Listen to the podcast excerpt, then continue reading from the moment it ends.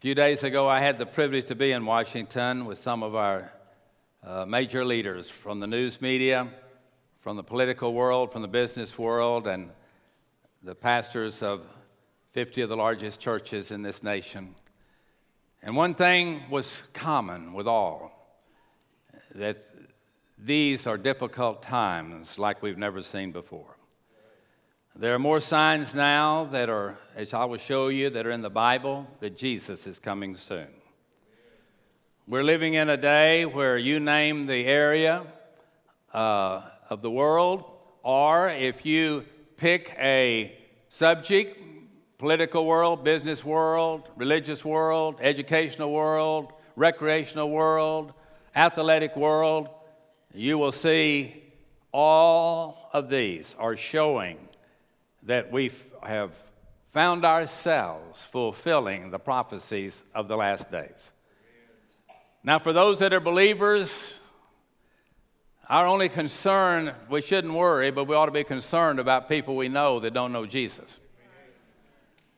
Uh, we shouldn't be afraid for ourselves, but Jesus came to die on the cross for others. We live today as believers for others that we can give the word, the look, and the touch, that we can carry out the mission statement of our church, that we're to be living proof of a loving God to a watching world. And as we think about what is happening, and as we read here and watch there, I never think about this subject of the Lord coming back again and what the scripture says as to how confused we are if all we know is what we see on television or read in a paper. If any of you have ever had your name in a paper, whether it was No Hope, Texas, or, or the Washington Post, or the Houston Chronicle, or anything else, if you've ever had your name in the paper with a story attached, I will guarantee you that that story was not totally accurate. I mean, if you played Little League Baseball and got a double in the sixth, you probably had a triple in the second. But in trying to scribble it on their notepad and get it over and reach the print time, it didn't come out at all like it was. But yet, we just talk about each other. Did you hear the news the other night? Did you read the paper the other day? You know what I heard somebody say? When's the last time you read your Bible? Do you want to know the truth? The Bible says you can know the truth, and the truth will set you free. Or are you going to depend on somebody else to tell you what the truth is when Jesus said, I'm the truth, I'm the way, I'm the truth, I'm the life, nobody comes to the Father except by me?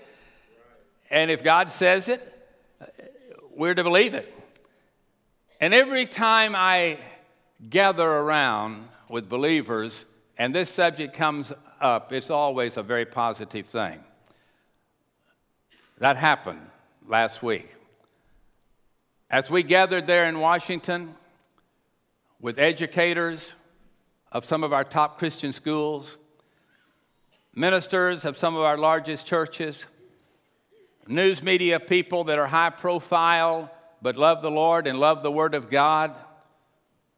It rose to the surface all the way to the Vice President of the United States that Jesus is coming again soon.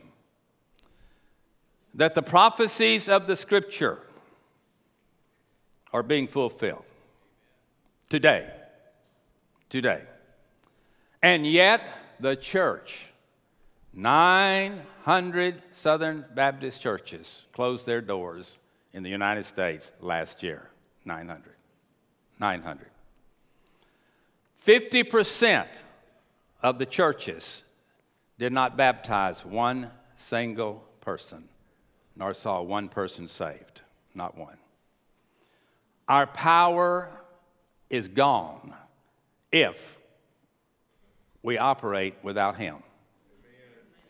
That's the reason we have the prayer early. If Jesus is not in this place, we are wasting our time.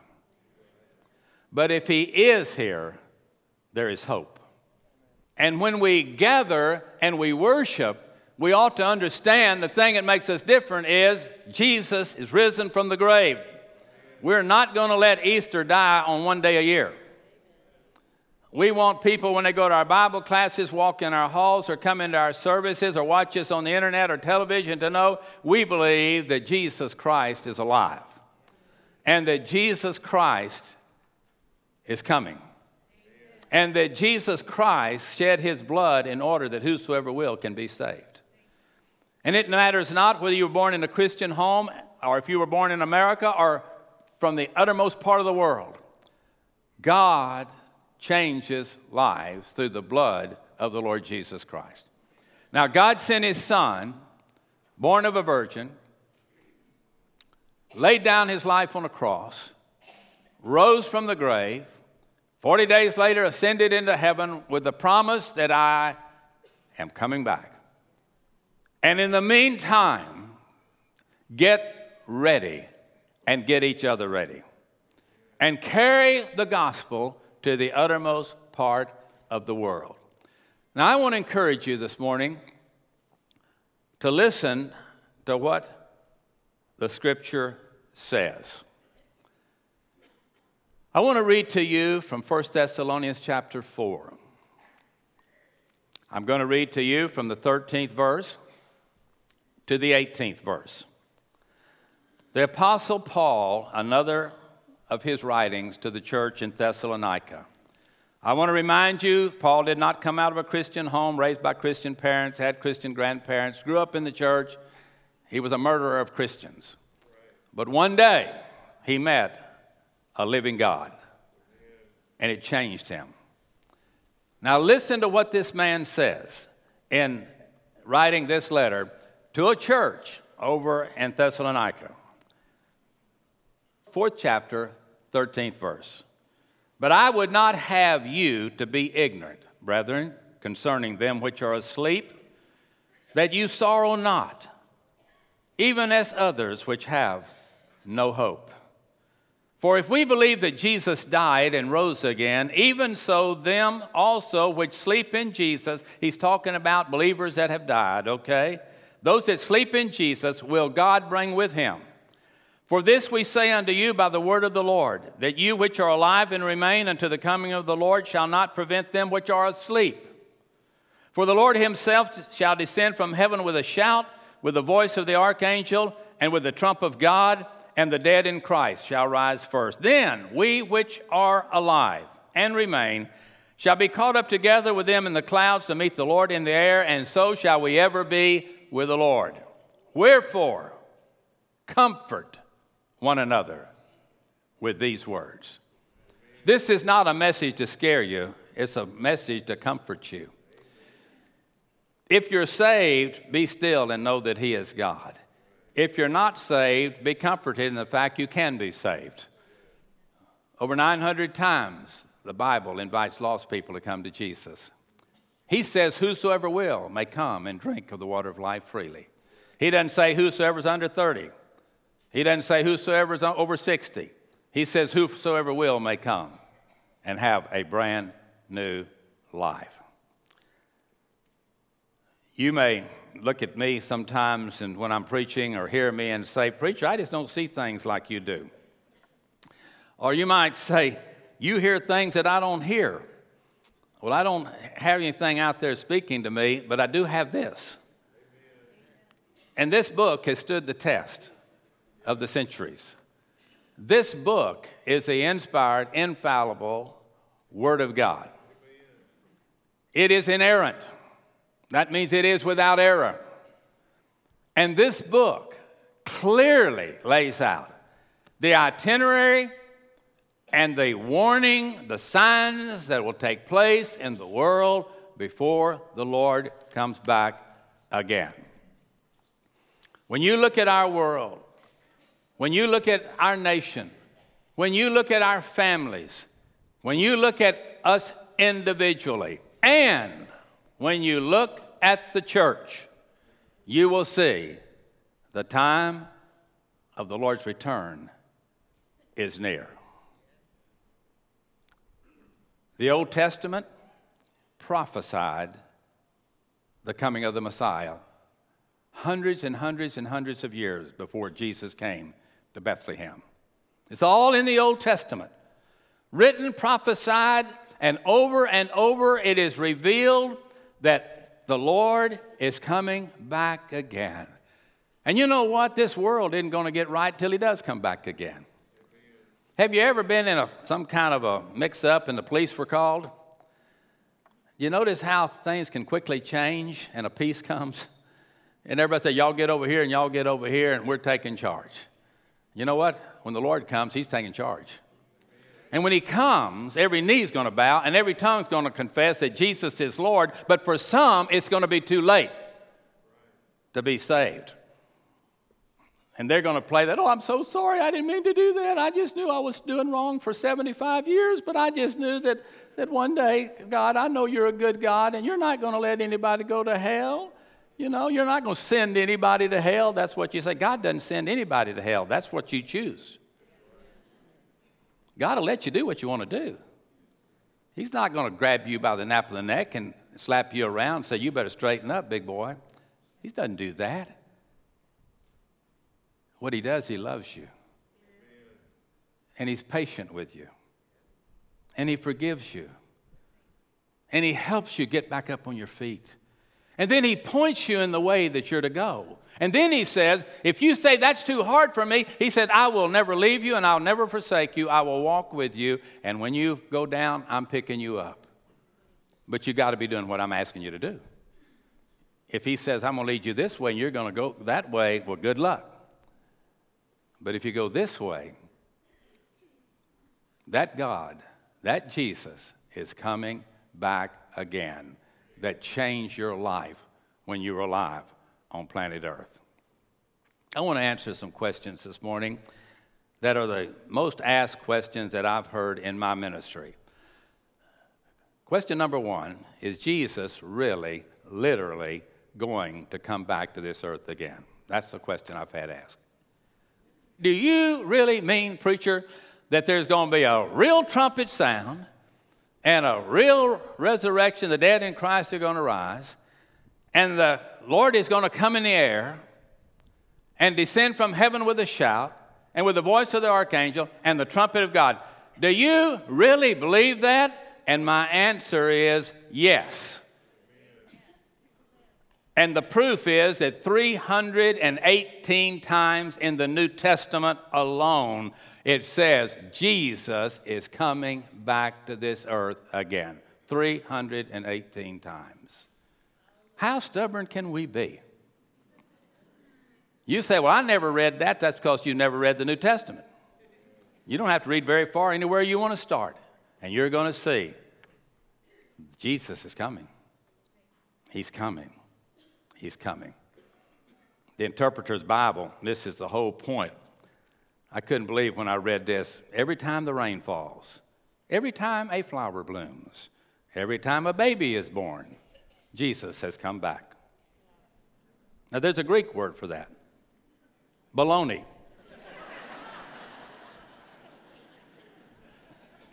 Whoever that interpreter's Bible belongs to, that's not what the Greek and the Hebrew says it says, Jesus himself shall descend from heaven with a shout, with the voice of the archangel and the trump of God. And the dead in Christ will rise first, and those of us which are alive and remain be caught up to meet the Lord in the air, and so shall we be with the Lord. That's the facts, and we will think on the facts, not the opinions. And when we hear the facts, and know that God has the power, God the Father, all power is given to Him in heaven and in earth. He will control the exit from heaven, He'll control the entrance into the earth. He'll control when the church and the body of Christ goes to be with the Lord forever and forever and forever. And the Bible says, You shall know Him.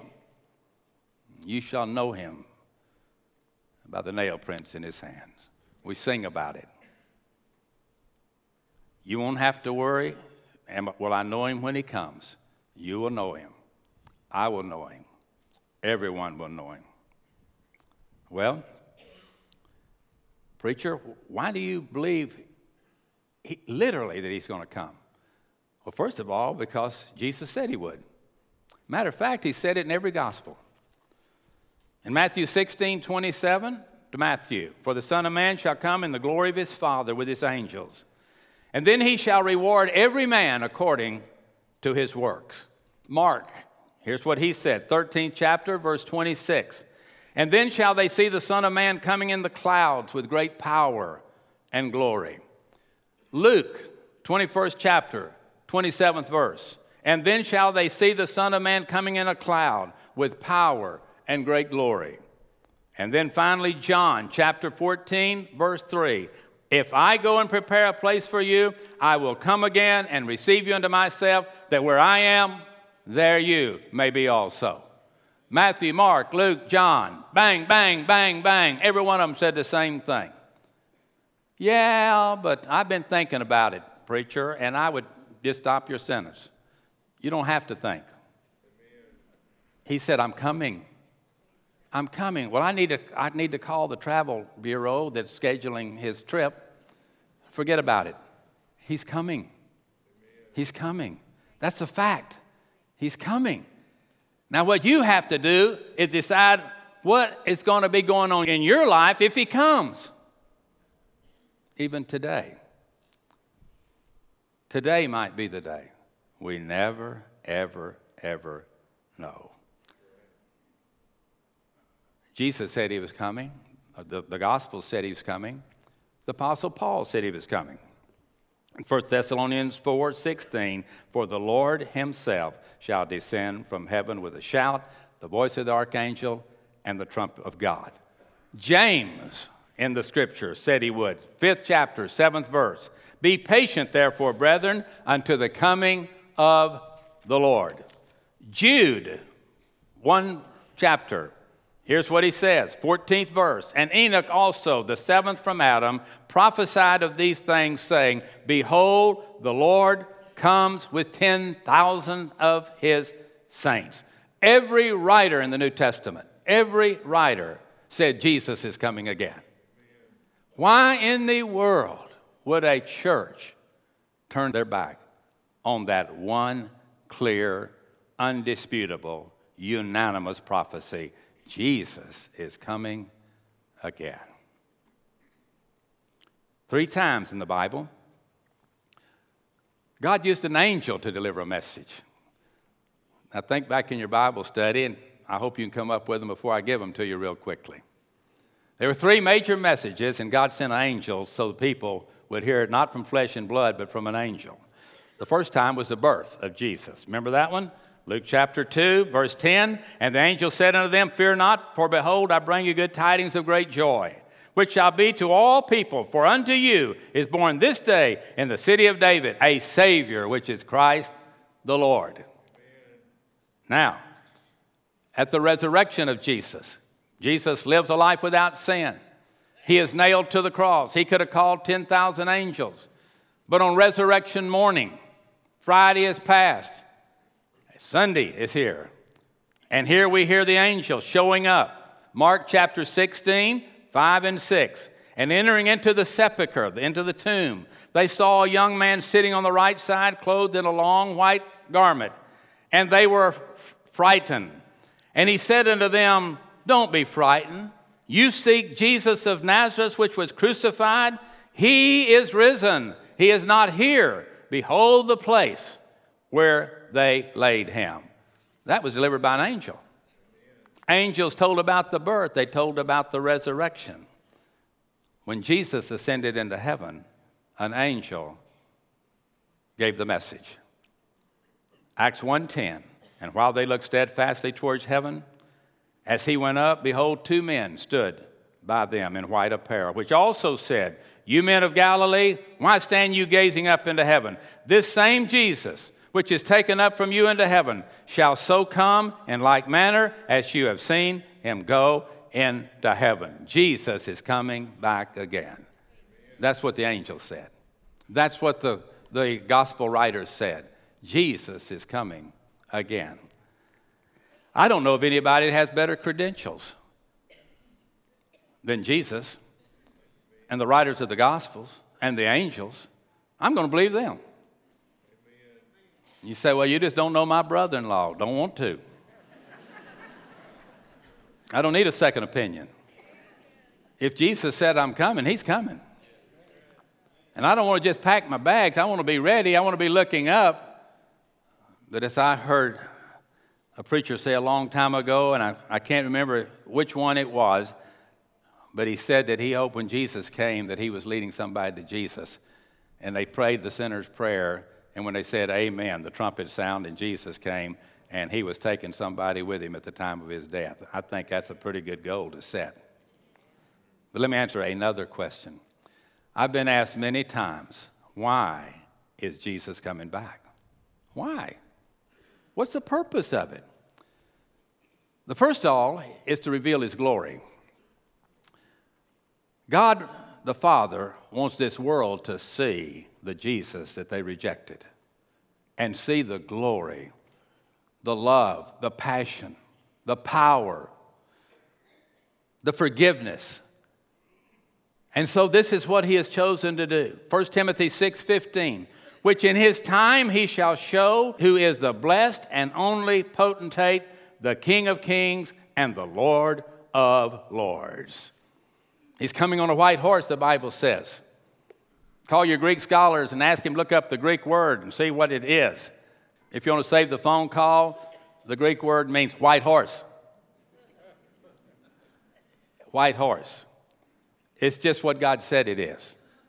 You say, well, I'm sure it'll come from Texas or Kentucky.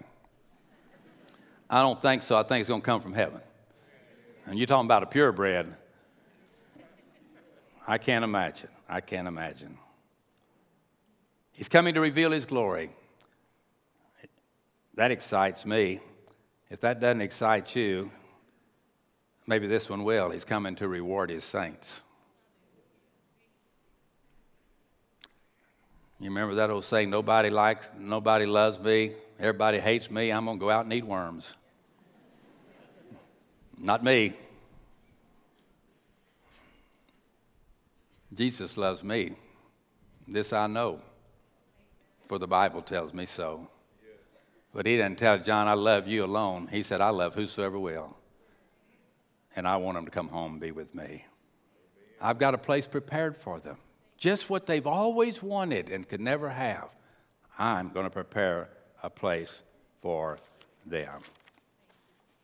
The Bible says that He's going to take us home when the rapture comes for seven years and get us ready to come back. And when we come back, it's coming back for the judgment seat of Christ where crowns are going to be given. And I'll go through this real quickly, but there are five of them. First of all, there's the crown of life, those that were martyred for the faith. If you go to the International Mission Board of the Southern Baptist Convention, you will see the uh, pictures and the story of all of our missionaries through the history of our denomination that died on the mission field telling people about Jesus. Many of them died, many of them just from our little group that we call Southern Baptists. But there have been tens of thousands that have died for their faith. And there is a crown to be given, which is called the crown of life for martyrs. We'd make our reasons for not serving the Lord, our excuses. They're so sick. They are so pitiful. But God says, Look, I've got a crown of life, but I've also got a crown of glory. That's for those that proclaim the gospel the preacher, the singer, the Bible study teacher, the faithful saint that just tells people about Jesus. That wherever they go, they just want people to know about Jesus, Jesus, Jesus, Jesus there's going to be a crown for those. I think some of the soul winners will be given the crown of rejoicing. That's another crown mentioned. Rejoicing. Rejoicing that you brought somebody to the Lord. Maybe it's your own family. Maybe it's your own children. Maybe it's your husband. Maybe it's your wife. Maybe it's your best friend. But there's going to be so much joy, joy, joy. And then there's a crown of righteousness that's mentioned. Those that lived righteously in a world that made it hard to live righteously. Your good works do matter in the sense that when you take the position that Jesus did, I am going to give my life to try to get people ready for the coming of the Lord. God is going to reward you for that. Now, you might not get a lot of reward here, you'll get some. If you lead somebody to the Lord and they're baptized over here, you'll be the happiest person in this room because you brought them to Jesus. But the Bible says there's going to be a crown of that. And he also says, finally, there's a crown incorruptible. And Bible scholars say what he's talking about there those that live sexually pure. They honored the marriage vows. They tried to live as God wanted them to live. And they did not get caught up in the alcoholism and the sexual impurities where people began to live like animals and not see what God wants. But you know, when you read the scripture and you do as God said, it touches the heart of God. God knows how hard it is to do right. God knows how hard it is to forsake the things that seem to be so enticing. But there'll be a crown when the Lord comes back again. Now, let me close this part by telling you what are you going to do with them? Well, I was just thinking, I was thinking about building a trophy room onto my mansion, and it's just going to feature my crown. And all my friends that come from down the Golden Street, I'm going to show them my crown's bigger than theirs. You know I'm kidding you.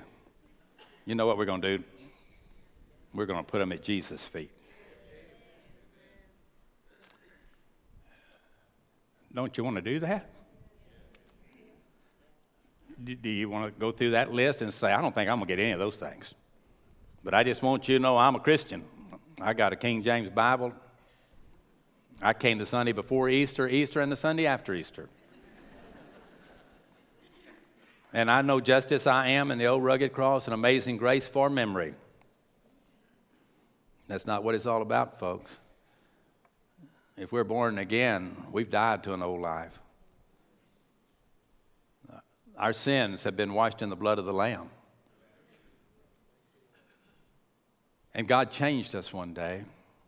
You say, well, do you quit sinning? No, but you quit enjoying it. And, and you begin to find yourself thinking about others, others, others, others, others. As Paul said, for me to live is Christ and to die is gain. But as we open up the scripture, the Bible says there's a third thing that he's coming for, and this is the sad one, and that is to reject the lost. The Bible talks about the great white throne judgment, where people that have heard the gospel, been around the gospel, but for whatever reason, they rejected the gospel. Our God is going to have to say to those when he says, Why?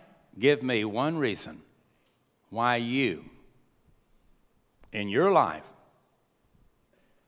did not accept my gift of my only begotten Son to die on a cross, spit on his face, cursed, and on and on. And you rejected my Son when I told you there's no other name given among men whereby you must be saved.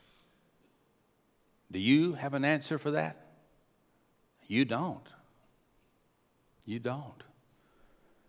And when the Lord comes back, He doesn't come back as a little baby, He comes back as a righteous judge. He will make the call. Have you been born again? Have you been washed in the blood? Or, or are you like most people? Well, I joined the church. I got baptized. I went to Sunday school. I was in RAs and GAs. No, my friend, you must be born again. Not by works of righteousness which we have done, the scripture says, but by his stripes we're healed and the only name given among men whereby we must be saved, the scripture says, is the name of Jesus and Him alone. And Him alone. The church has no power over salvation, but Jesus has all power. It's His blood. The Father, it's His Son. It is the Holy Spirit, the other part of the Godhead, that works together to bring people to Him. Revelations 21 8 says, But the fearful, the unbelieving, the abominable, the murderers, the whoremongers, the sorcerers, the idolaters, and all liars shall have their part in the lake which burns with fire and brimstone, which is the second death. And then in Matthew chapter 25, verse 41, then he, capital H, Jesus, then he will say unto them on the left hand, Depart from me, you cursed, into everlasting fire, prepared for the devil and his angels. And by the way, that will be the wide gate. There'll be plenty of room. Narrow is the way that leads to eternal life, and few there are that finds is what the scripture says. But broad is the way that leads to destruction, and most and many will go in that way. Some are going to be surprised. There's a lot of people living today. You think you're saved, but why do you think you're saved? Well, I got baptized. I can't remember all of it, but somewhere in East Texas, and I can't remember the preacher's name and all that kind of stuff. You know what? If you've been born again, you know you've been born again. You remember one day I was in darkness, one day the light came. One time I was running into sin. Man, you want to have a party? Invite me. I'm the party man. Yeah, you, you just want to see somebody and act like a fool? Come see me. And everybody loves me. I look good. I wear my hair right. I know what to do. I know what to drink. I know what to say. I'm just Mr. Wonderful. And everybody loved me. My goodness, why don't you want me up there? You know why? Because the blood of Jesus is what saves you. God's not looking for superstars, He's looking for folks that humble themselves and say, I need a Savior. I love that old gospel song, Oh, what a Savior. Oh, what a Savior. I mean, what would we do without Jesus? Every time I look in the mirror, I wonder, you mean I get to go to heaven? Yeah. Why? Ah, yeah, but you were born a preacher's son. That didn't have anything to do with it. But one day when I was a child, I met Jesus. It was so strong. i am 70 years older now, and I've never doubted one day that a, as a seven year old child, Jesus became real in my life. That's happened to a lot of people here, and uh, many more that are out there watching. And so, as we put all this together, oh, by the way, if you like to be a part of the majority, you're okay. In the sense that that's going to make you feel good because all your friends are going to be there with you, well, God help you. But if you've ever been in total darkness, and I was in Alcatraz, I wasn't there because I was a prisoner, I was a visitor. And Deacon Joe Simmons and I were there together, and, and we were given an invitation at Alcatraz to step into the cell of solitary confinement. And we stepped in, they said, Now, if you have claustrophobia, don't go in here. But we were tough. And they opened that door, and we stepped in that cell, and they shut that door. And they said, You're going to stay in there 30 seconds. They left us in there for five years. you could not see your hand in front of your face. That's how dark it was. Maybe you've been to Carlsbad Caverns. I went there later. I went down, I think, 800 feet under the ground, and they said, Everybody hold on, we're going to flip the lights. And if you did that, I don't care whether you're 80 or 8, that was the most horrible few seconds of darkness. And that's what hell is in every single description of what it's going to be like total, total darkness. Some most. And the Lord said, Whosoever will may come and drink of the water of life freely. But most, most, the overwhelming majority. We're told, and I was told last week, 26% of the world now is Christian. 26%. Three times as many are lost. But whenever that day comes, if you said no, there is no second chance. It's finished. The battle is over. and Jesus is Lord. I can't imagine what it'd be like to hear Jesus say, No, you cannot come into heaven. You turn me away. When Jesus comes, there's going to be a lot of people wish they'd have listened, but they didn't. There's going to be a lot of people in every part of the world where the gospel has been preached. So I wished I'd have listened. My friends weren't listening. Why should I listen? The majority wasn't listening. Why should I? Let me tell you why. You matter to God. You are special to God. And you need to come out from among all the rest of us and be separate and deal with your personal relationship with the Lord. You'll never regret it. I've yet to meet my first person that was a born again believer said, I wish I wouldn't have done that. But I buried a whole lot of them that didn't. How long is eternity?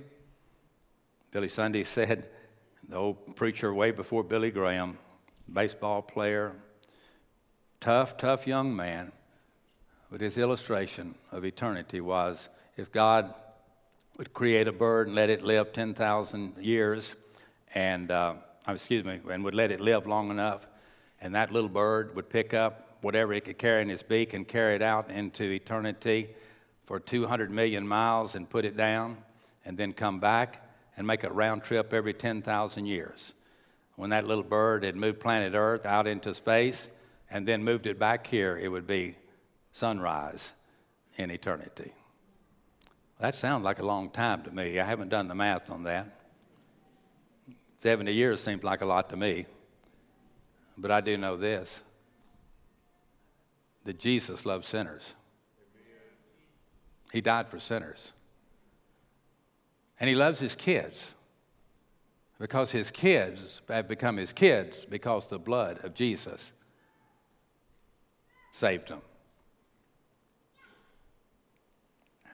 Finally, the great white throne judgment will tell you why. You will be told then, why did you not let me into heaven? And the answer will be one answer You rejected my son, my only begotten son. And you said no. You said no.